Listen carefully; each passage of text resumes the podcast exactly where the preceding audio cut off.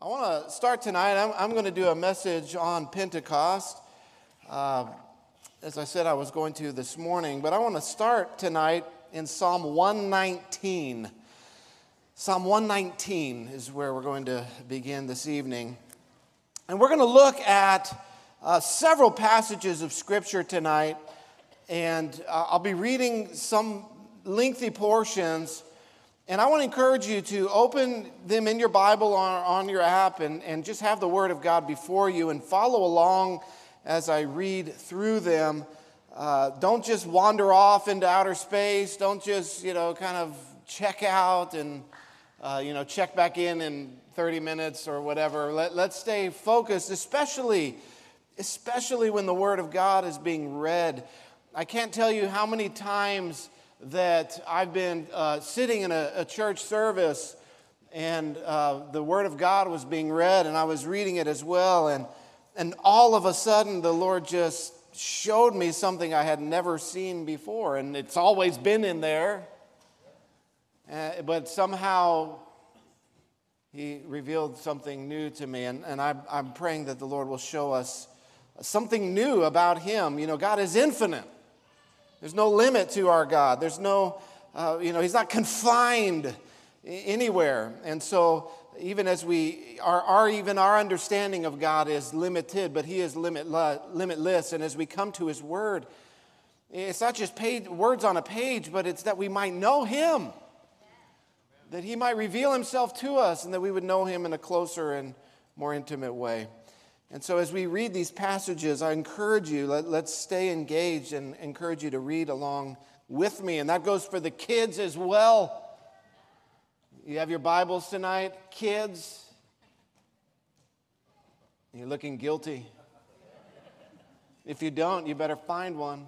I'm going to do sword drills and make you all come up here and read one by one. No, I'm not going to do that. But I might. Uh, so, anyway, Psalm 119 is where we're going to start. Why don't we just pray? Father, we thank you for your goodness to us. Lord, we thank you uh, for your work of salvation in our lives. We thank you, Lord, that you have set us free. We have been set free tonight. We are not bound in sin. We are not bound by the devil. We thank you, Lord Jesus, that you came to destroy the works of the devil and that his work in our life has been obliterated because of your work on the cross. We thank you, Lord, that you have set us free so that we might serve you and that we might worship you. Lord, help us tonight to see what freedom and true freedom looks like, and that we might walk in the power of your Spirit. In Jesus' name we pray. Amen. So, Psalm 119, I'm going to start in verse 89. We're just going to read a, uh, uh, several verses here in Psalm 119. Verse 89 says, Forever, O Lord, your word is firmly fixed in the heavens, and your faithfulness endures to all generations. You have established the earth and it stands fast. By your appointment they stand this day, for all things are your servants. If your law had not been my delight, I would have perished in my affliction.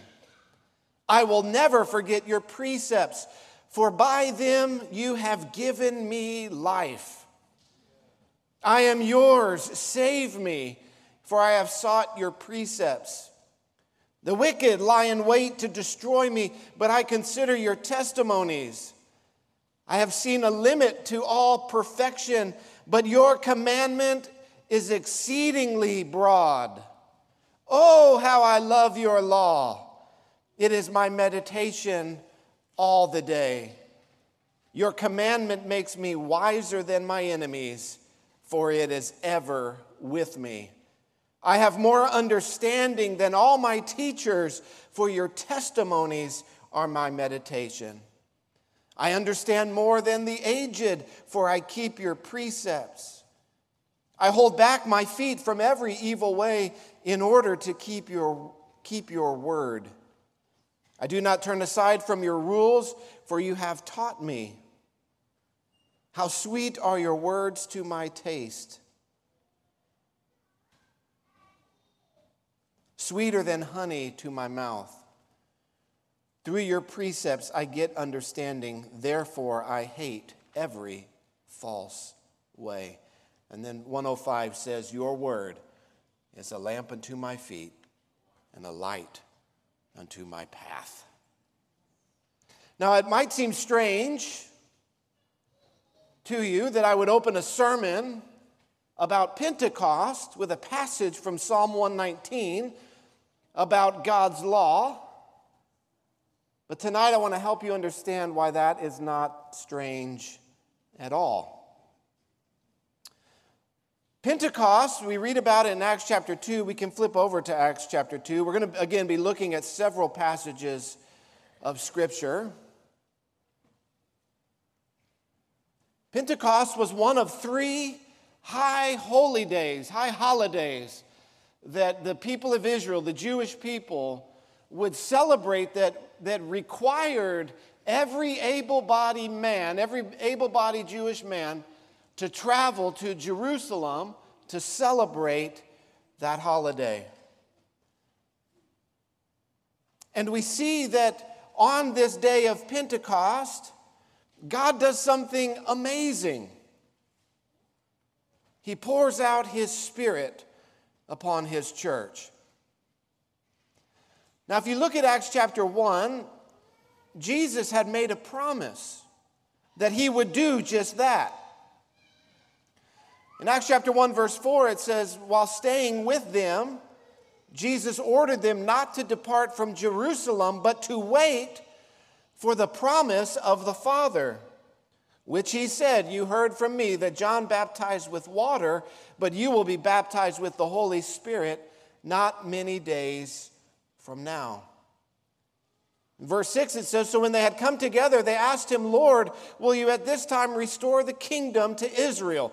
The disciples are ready to just wrap this thing up. Jesus, you've, you've come, you've died, you've risen again.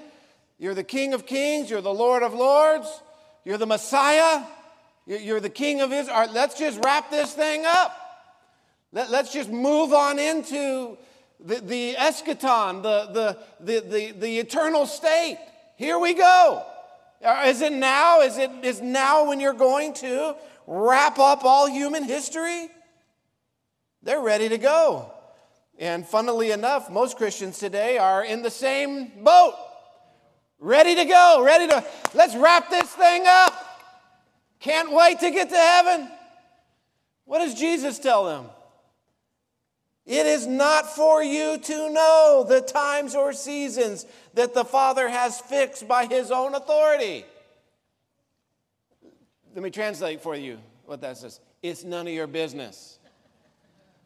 Or as we used to say when I was my kid's age, it's none of your beeswax. I have no idea what that means. Jesus says that's, that's the Father's domain. That, that's, that's for Him to decide.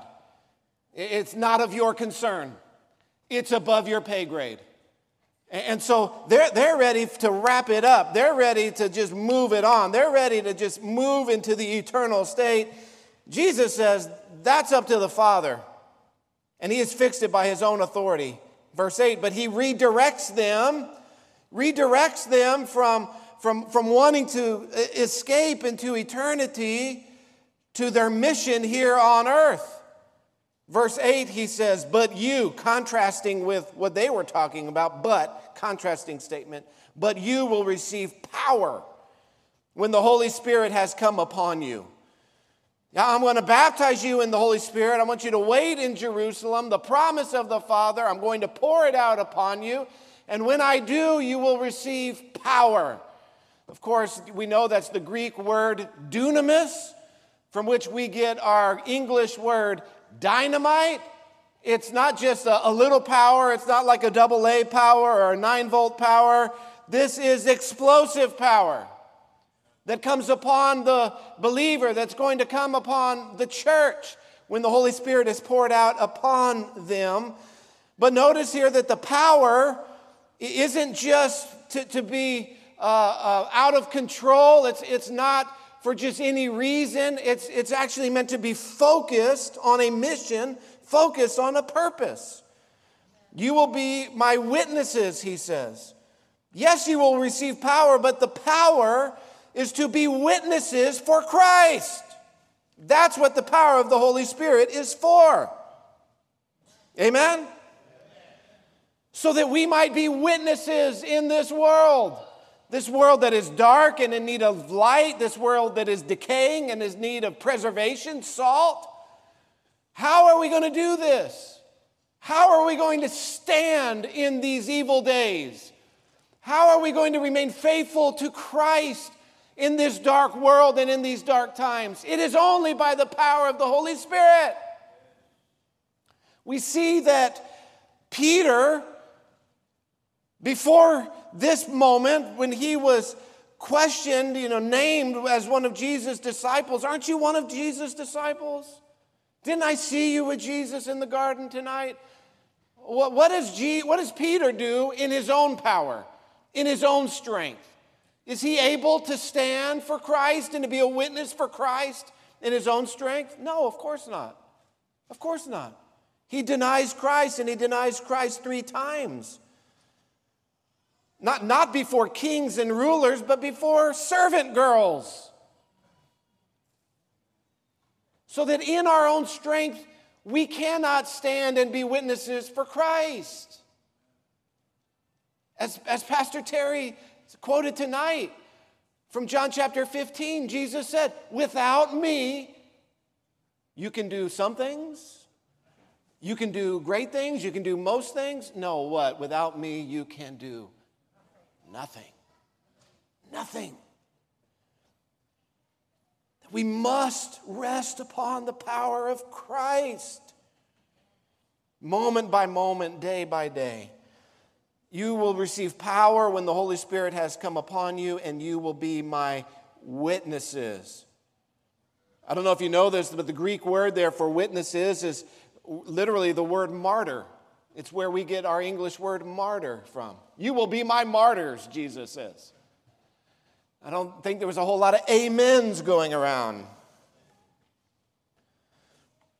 And notice here where they're to be in Jerusalem, in all Judea and Samaria, to the ends of the earth. To start in start where you're at, start in your hometown, and that it would grow and grow and expand to the ends of the earth. It is a global mission. Of course, we know the Great Commission, where Jesus, before he ascended, in this same speech recorded in a different gospel, where Jesus says that you are to go and to disciple the nations. The nations. To be my witnesses among the nations. And to teach them, uh, baptize them in the name of the Father, Son, and of the Holy Spirit, and teach them to obey all, Jesus says, that I have commanded. And lo, I am with you always, even to the end of the age. Listen, the Christian faith is always an outward facing faith. When the church becomes so focused on the church and not the world, we, have we've, we've lost it. We, we've lost it. it. It's about the world, it's about the nations, it, it's about what happens out there it's not about what happens in here. Yes, this is important. Yes, we come and worship God. And yes, I'm so thankful that He meets with us when we gather.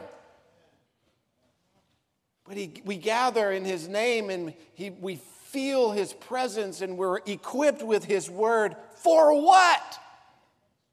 To go out and to bear fruit and to bring in the harvest and to live in the power of the Spirit and to stand for Christ in this evil day.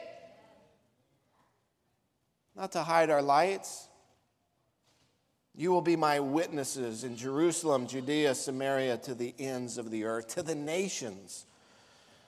As they're looking on, Jesus is carried up into heaven. Now, th- that was 40 days after he had risen that he ascended. It tells us that in verse 3. And then 10 days later, on the day of Pentecost, we read in uh, chapter 2, verse 1 of the book of Acts. When the day of Pentecost arrived, they were all together in one place. And suddenly there came from heaven a sound like a rushing mighty wind, and it filled the entire house where they were sitting. And divided tongues as of fire appeared to them and rested on each one of them. And they were all filled with the Holy Spirit and began to speak in other tongues as the Spirit gave them utterance.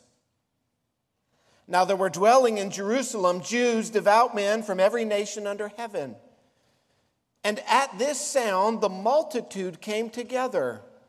And they were bewildered because each one was hearing them speak in his own language. And they were amazed and astonished, saying, Are not all of these who are speaking Galileans? And how is it that we hear, each of us, in our own native language? And here Luke records for us the, the, the nations that were gathered there that day. Parthians and Medes and Elamites and residents of Mesopotamia, Judea, Cappadocia, Pontus and Asia, Phrygia, Pamphylia, Egypt, and parts of Libya belonging to Cyrene. And even, he says, visitors from Rome. Both Jews and proselytes. Proselytes were, proselytes were uh, Gentiles that had converted to the, the worship of Yahweh, the worship of the true and living God. They served the Lord, Gentiles who served the Lord. Cretians, he says, and Arabians. L- literally, from, from every nation, all, all the nations were, were gathered there on that day. And here's what they say we hear them telling in our own tongues the mighty works of God. And all were amazed and perplexed, saying to one another, What does this mean? But others were mocking and said, They are filled with new wine, i.e., they are drunk. How amazing that would have been. How amazing that would have been to have been there on that day where God poured out His Spirit and His Spirit overflowed in their life to such a degree that they begin to preach and to proclaim, it says, the mighty works of God. But to do so in the native language of everybody that was gathered that day. How amazing! How amazing.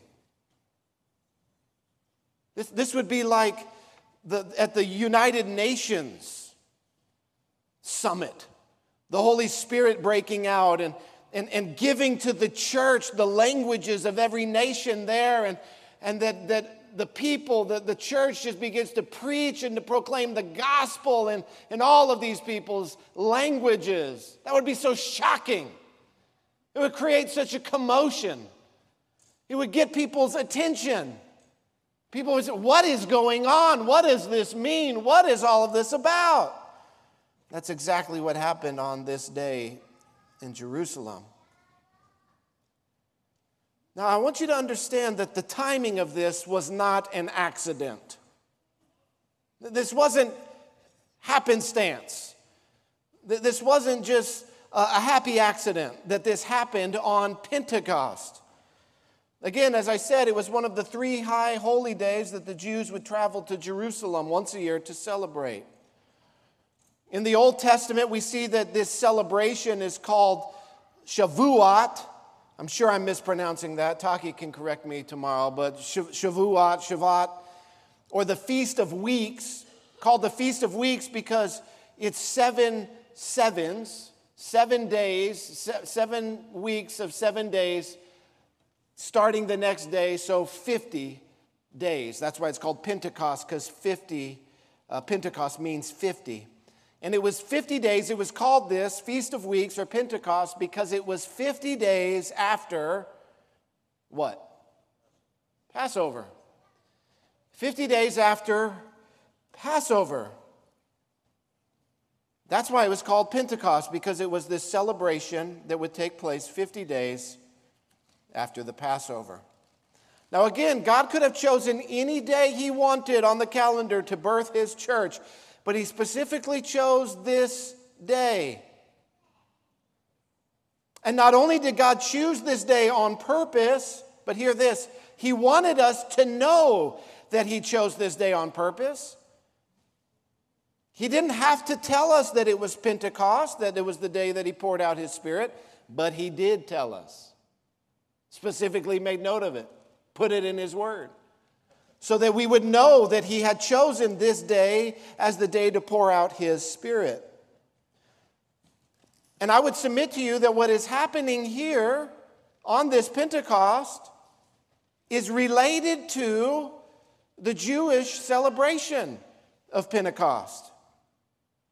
Truly, you could say that this day, or what happens on this day, is the fulfillment of the Jewish celebration of Pentecost. In a similar way, we look at Passover.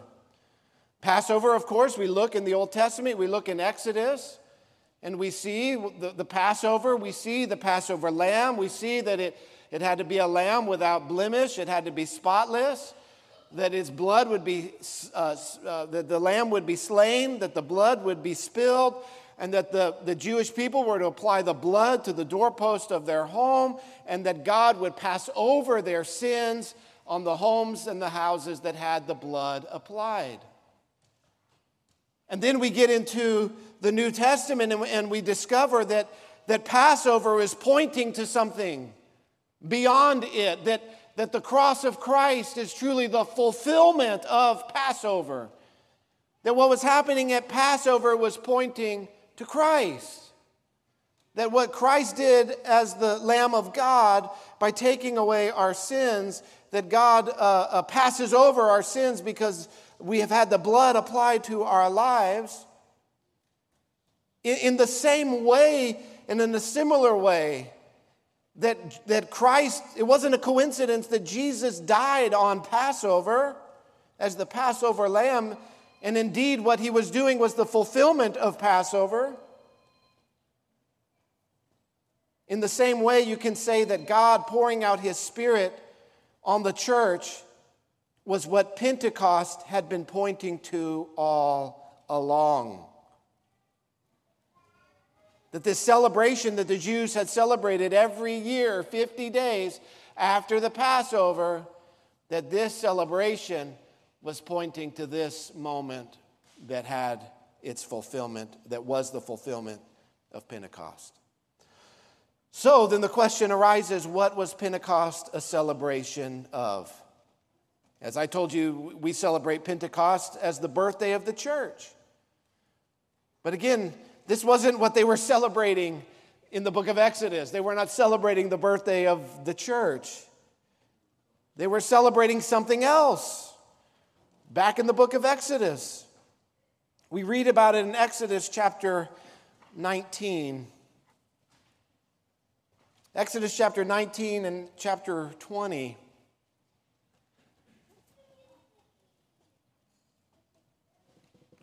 Let's turn there quickly.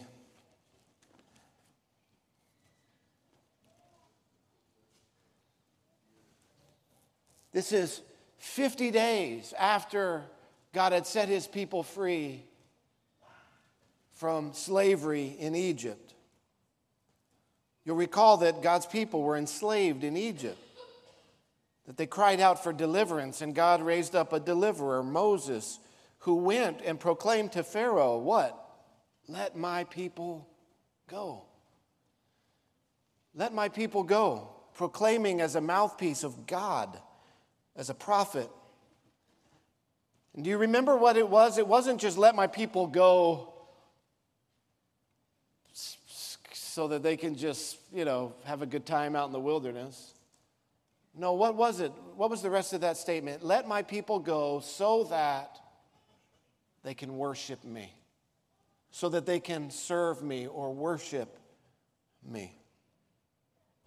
So, so God's work of salvation, of, of redeeming his people, setting them free from the bondage of Egypt, was to bring them out from bondage so that they might worship and serve him. In 50 days after the Passover, God leads them to Mount Sinai, where he appears to the nation in a cloud and fire on the mountain. And all of Exodus 19 tells the story, but I want to I want to just start here in verse 16. It says, On the morning of the third day, there were thunders and lightnings and a thick cloud on the mountain and a very loud trumpet blast, so that all the people in the camp trembled. Then Moses brought the people out of the camp to meet God. They took their stand in front of the mountain. Now, Mount Sinai was wrapped in smoke because the Lord had descended on it in fire.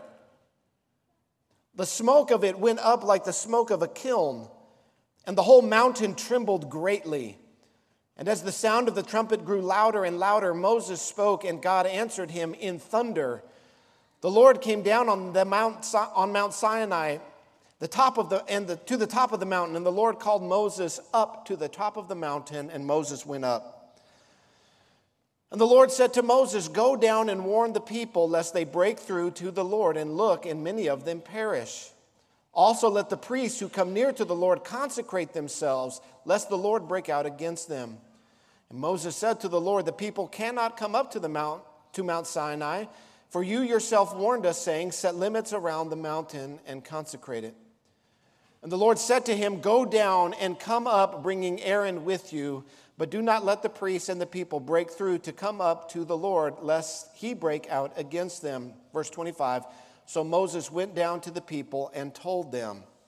And, and chapter 20, we, we have here in our Bible these chapter and verse divisions which are artificial. Those are put in the text. The text continues that here now God spoke all of these words, saying, I am the Lord your God who brought you out of the land of Egypt, out of the house of slavery. You shall have no other gods before me. You shall not make for yourself a carved image or any likeness of anything in the heaven above, or that is in the earth beneath, or that is in the water underneath the earth.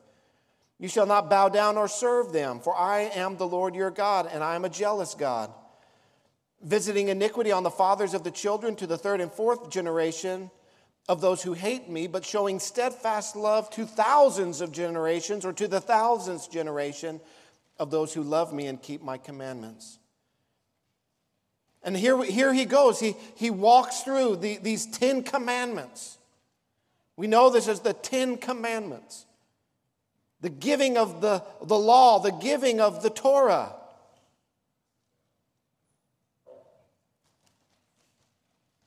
In verse 18, after, after God had given Moses the, this law, this Torah, these Ten Commandments, it says, When all the people saw the thunder and the flashings and the lightning and the sound of the trumpet and the mountain smoking, the people were afraid and trembled, and they stood afar off.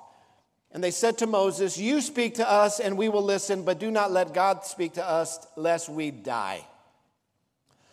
Moses said to the people, Do not fear, for God has come to test you, that the fear of him may be before you, that you may not sin. The people stood afar off while Moses drew near to the thick darkness where God was. Pentecost, 50 days after Passover, was the celebration of the giving of God's law. That's what Pentecost was. And for thousands of years, God's people had gathered in Jerusalem on this day, 50 days after Passover, to celebrate the giving of his law. That's what the people were doing there that day that God poured out his spirit. Now, in Exodus, I want you to think here for a minute. What kind of people was God giving his law to? What kind of people? Were they an enslaved people or were they a free people? They were free people. God had just set them free, right? He had just set them free from Egypt. They have been set free so that they might worship God. The law was given to a free people. Not to, hear me in this, not to bring them back into bondage, but to show them how to live in freedom. The law was not given to people to bring them under tyranny. They had just been set free from tyranny.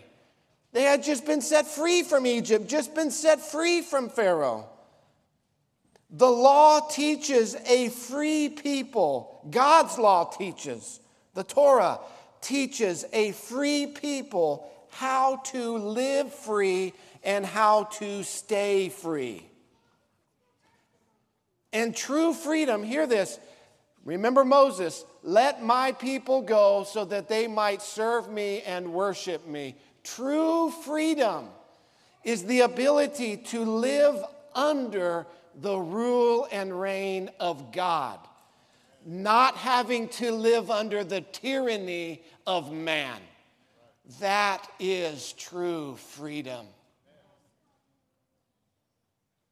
True freedom is the ability to love God, to serve God, to worship God, to, to live as part of the kingdom of God, under the rule and reign of God, and to not have that freedom to worship and to serve God inhibited or limited by evil taskmasters and tyrannous leaders. That is true freedom. They were under the tyranny of Pharaoh, the tyranny of Egypt. Many places today, it was mentioned North Korea. That's the tyranny of the state. God's people who, who want to worship Him, who, who, who risk their lives to own a copy of the Bible, they are not free to worship God. I read that story this week not only was, was the, the, the parents sentenced to life in prison, but they had a two year old child who was sentenced to life in prison. Tr- true freedom is the ability to serve God and worship Him and hear this obey His law. That is true freedom. To not have our our worship of God, our service of God, limited by the tyranny of the state, or in our day, collectivist man enlarged. So God gives them His law, He gives them His word, He, he gives them His constitution, if you will. And in this constitution, which is the most, the most brilliant constitution that has ever been devised is the law of God. It sets up God as the ultimate authority. God is the ultimate authority. God is the lawgiver.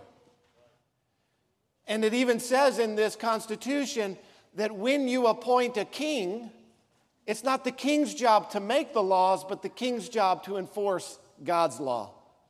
Because even the king is to be judged by God's law.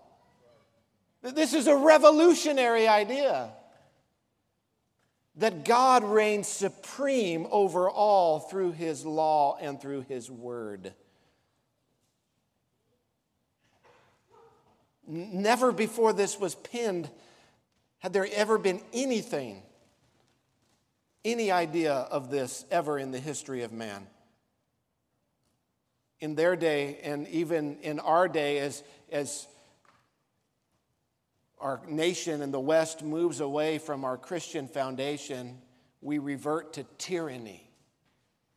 We revert to coercion by the state. We revert to this might makes right mentality. So that there are those who want to use the power of the state to restrict our freedom to worship God.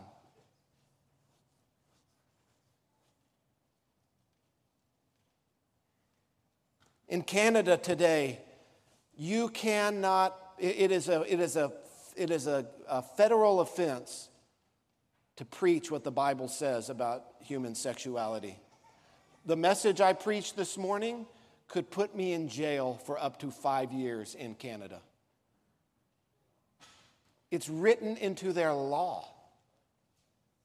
Bill C 4, aptly named, because it blows up their whole constitution. True freedom is the ability to live under God's rule and reign. And so Pentecost was a holiday 50 days after Passover that was the celebration of the giving of God's law to his covenant people, showing them how to live free.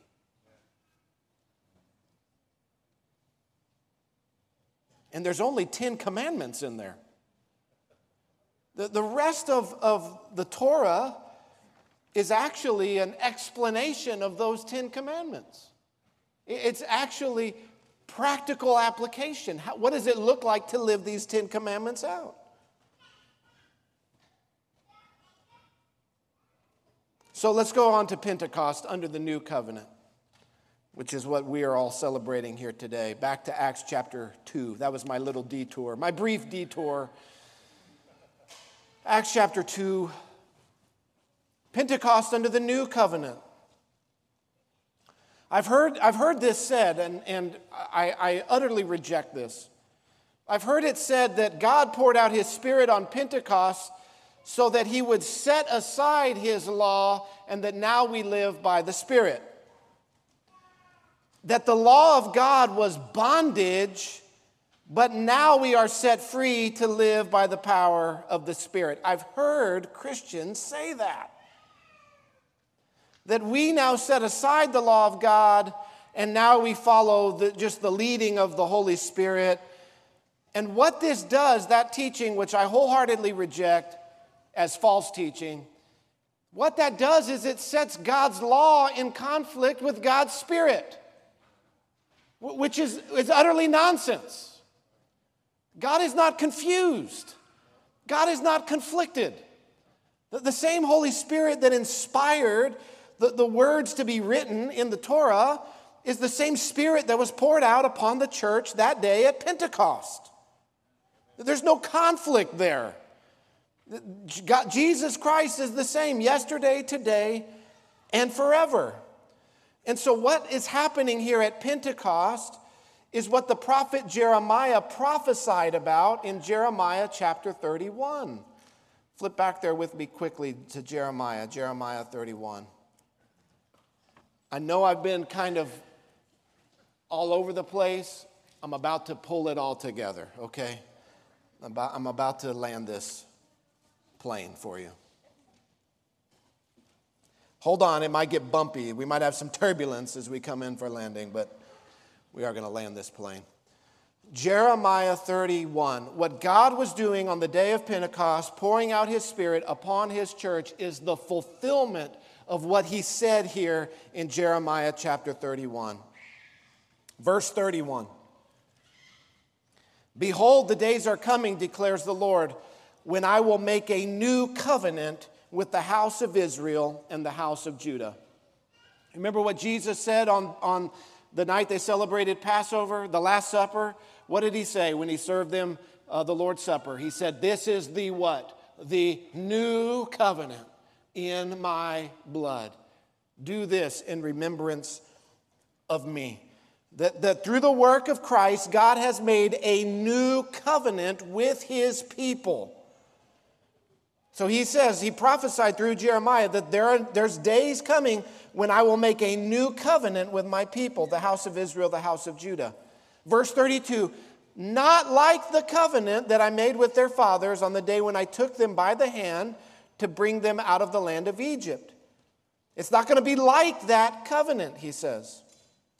He says, My covenant that they broke, though I was their husband, declares the Lord. But this is the covenant that I will make with the house of Israel after those days, declares the Lord. And here it is, right here. I will put my law within them, and I will write it on their hearts. And I will be their God, and they shall be my people. And no longer shall each one teach his neighbor and each his brother, saying, Know the Lord, for they shall all know me. From the least of them to the greatest, declares the Lord, for I will forgive their iniquity and remember their sins no more. In the new covenant, through the outpouring of God's Spirit, where in the old covenant, the, the law was written on what? Tablets of stone. In this new covenant, having been set free by the work of Christ, having our sins forgiven, he now, through the power of his Spirit, writes his law where? On our hearts. So that under the old covenant, there was this external pressure from the outside to keep God's law, written on tablets of stone, with neighbors saying to one another, Serve the Lord, know the Lord, follow the Lord. But under the new covenant, we all know Him. He has put His Spirit in our hearts, and He is writing His law upon our hearts. So I don't have to go around to you and say, Know the Lord, serve the Lord. You have now this internal leading of God's Spirit, leading you to love and to serve God. Not external pressure, but a change of our hearts. So, the giving of the Holy Spirit on the day of Pentecost does not negate God's law, but rather changes our hearts so that we now love God's law. And the power of God's Spirit enables us to keep God's law. What we could not do in the flesh, and he references this here in the old covenant, they broke that covenant. They could not do it in the power of the flesh. It is now made possible through the power of the Holy Spirit.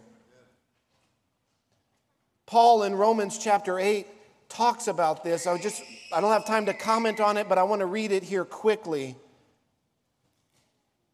Romans chapter 8, verse 3 For God has done what the law, weakened by the flesh, could not do by sending his own Son in the likeness of sinful flesh.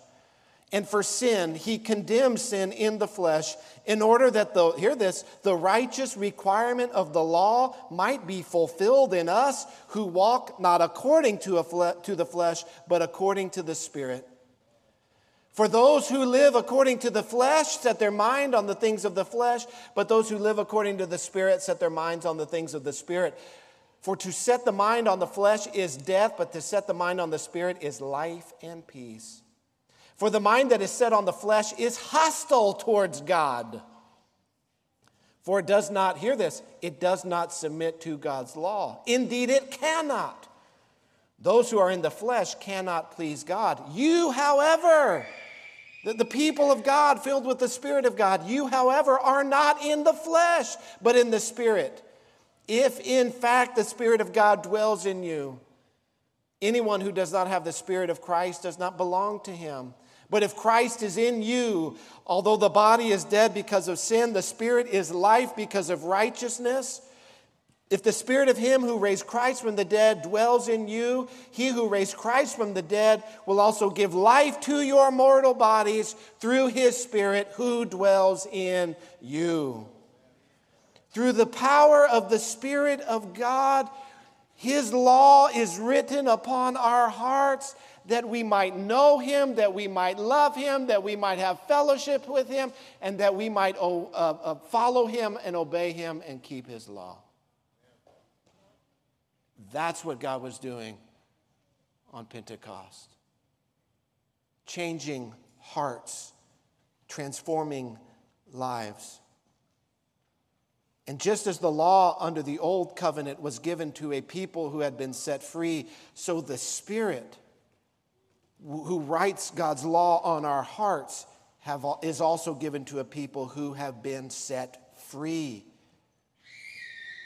We have been set free. What have we been set free from? We've been set free from sin, which is what? Lawlessness. We're not set free of lawlessness to go back into lawlessness, but we've been set free and filled with the Spirit that we might live for Christ. And in doing so, we will be witnesses to the world around us. Now, I briefly want to make mention here in closing today about the languages that are spoken. God gives them other tongues, other languages. The people there hear them speaking in their own tongues, different known languages to the world at that time. They're not praying in some unknown prayer language, which I'm all for and 100% behind, but that's not what's happening here. These are known earthly languages. And what this is saying here is this is just another way that God is pointing the church to the fact that the new covenant is not an ethnocentric covenant.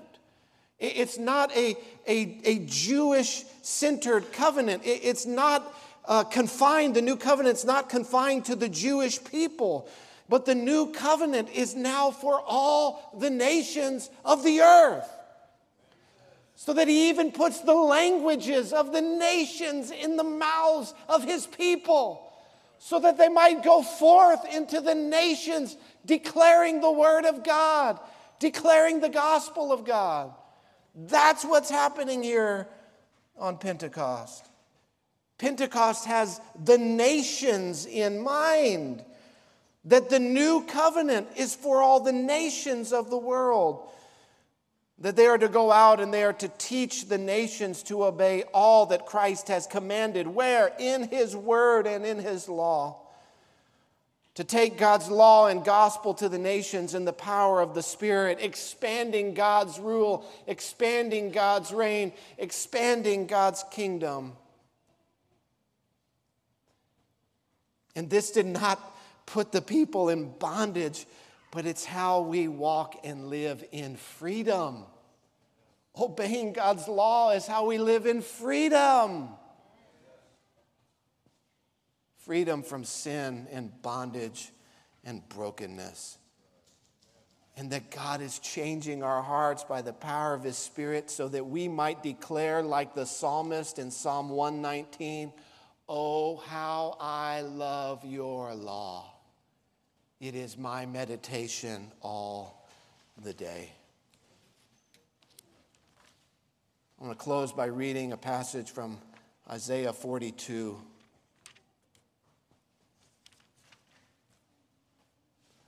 Speaking of the work of the Messiah, the Christ. Isaiah says this He says, Behold, my servant who I uphold, my chosen in whom my soul delights. I have put my spirit upon him. Speaking of, of Christ, he will bring forth justice to the nations. Oh, don't we need justice in our nation? He will not cry aloud or lift up his voice or make it heard in the streets. A bruised reed he will not break, and a faintly burning wick he will not quench. This is such good news for us today. What this says is that though there may only be embers left burning, he will not put the fire out. Though there, there may have been great revivals and great fires that have burned in our nation, and though, though those, that love for God may have grown cold, and it may seem that there's only a few embers left burning, it says that he will not extinguish the fire. But it says, in contrast to that, a, a faintly burning wick he will not quench. Instead, he will faithfully bring forth justice. What this means is that, that though things may get dark, God has promised that He will one day bring justice, His law, his word. And then, verse 4, this promise He will not grow faint or be discouraged until He has established justice in the earth. And the coastlands wait for His law. Listen, the work of the church is to take the law of God to the coastlands that are waiting for it and that through the proclamation of the gospel, the good news of the kingdom, the rule and the reign of Christ, the kingdom of God, that God is establishing and will establish justice in the earth, and He won't get tired doing it. Though we may get tired, though we may be like the disciples and say, You ready to wrap this thing up, God? He says that He will not be done until the coastlands have his law, till every nation, tribe, and tongue have heard the good news of the gospel.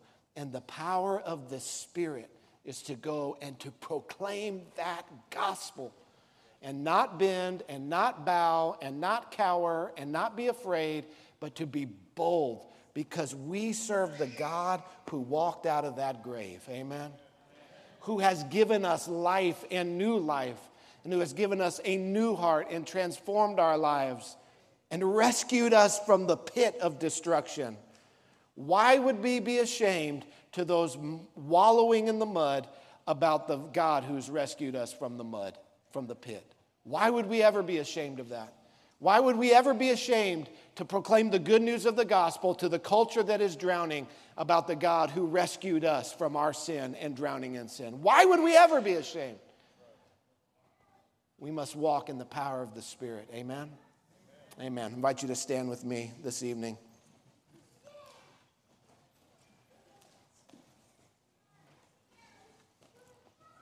Father, we thank you for the power of your Spirit.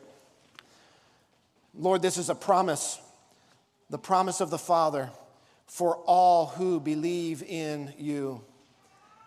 Lord, that, that you are writing your law upon our hearts. Lord, in the Exodus, we, we read about the fire that burned on the mountain. But in the book of Acts, we read about the fire that burned over each believer. That your spirit, Lord, is not out there somewhere, but it's in here, that our very bodies are the temple of your Holy Spirit. Lord, help us to, to, to love you and to serve you and to walk in the power of your spirit, being faithful witnesses for you, shining your light, not being afraid, but being bold, not being ashamed of the gospel because it is the power of God unto salvation. Help us, Lord, to be faithful witnesses in these dark days and to shine brighter and brighter. Lord, that we would not become discouraged in well doing, but that we would be encouraged because we know that there is a harvest coming. And Lord, we pray, just Lord, joining our prayers again with our prayer time today, Lord, that the fires of revival would burn through our land. Lord, that you would take the, the, the, the, the coals, the embers, Lord, this, this fire that at times seems to have waned so much, Lord, that you would fan it into flame. And Lord, that you would start here with us. Lord, that you would revive our hearts and that our hearts would burn for you and that we would be impassioned and emboldened through the power of your Spirit as we commune with you and fellowship with you and know you and follow you and love you and serve you. Lord, thank you for setting us free from the work of the enemy, and that you have set us free that we might live in the power of your Spirit and live for you. We do it all for the glory of your name and the glory of your Son, and we pray, Your kingdom come and your will be, will be done in San Antonio, in Fredericksburg, on earth as it is in heaven. In Jesus' name, all God's people said, Amen. Amen. Amen.